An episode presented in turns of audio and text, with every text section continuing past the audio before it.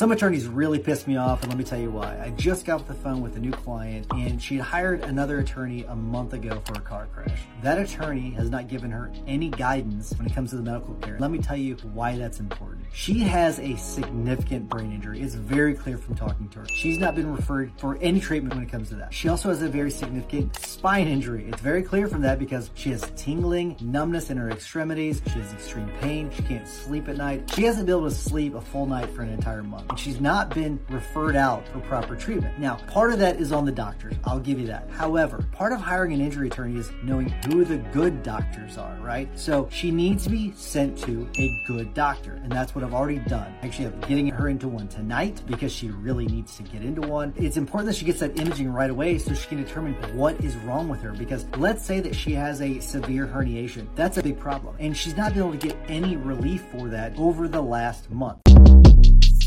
Short Cast Club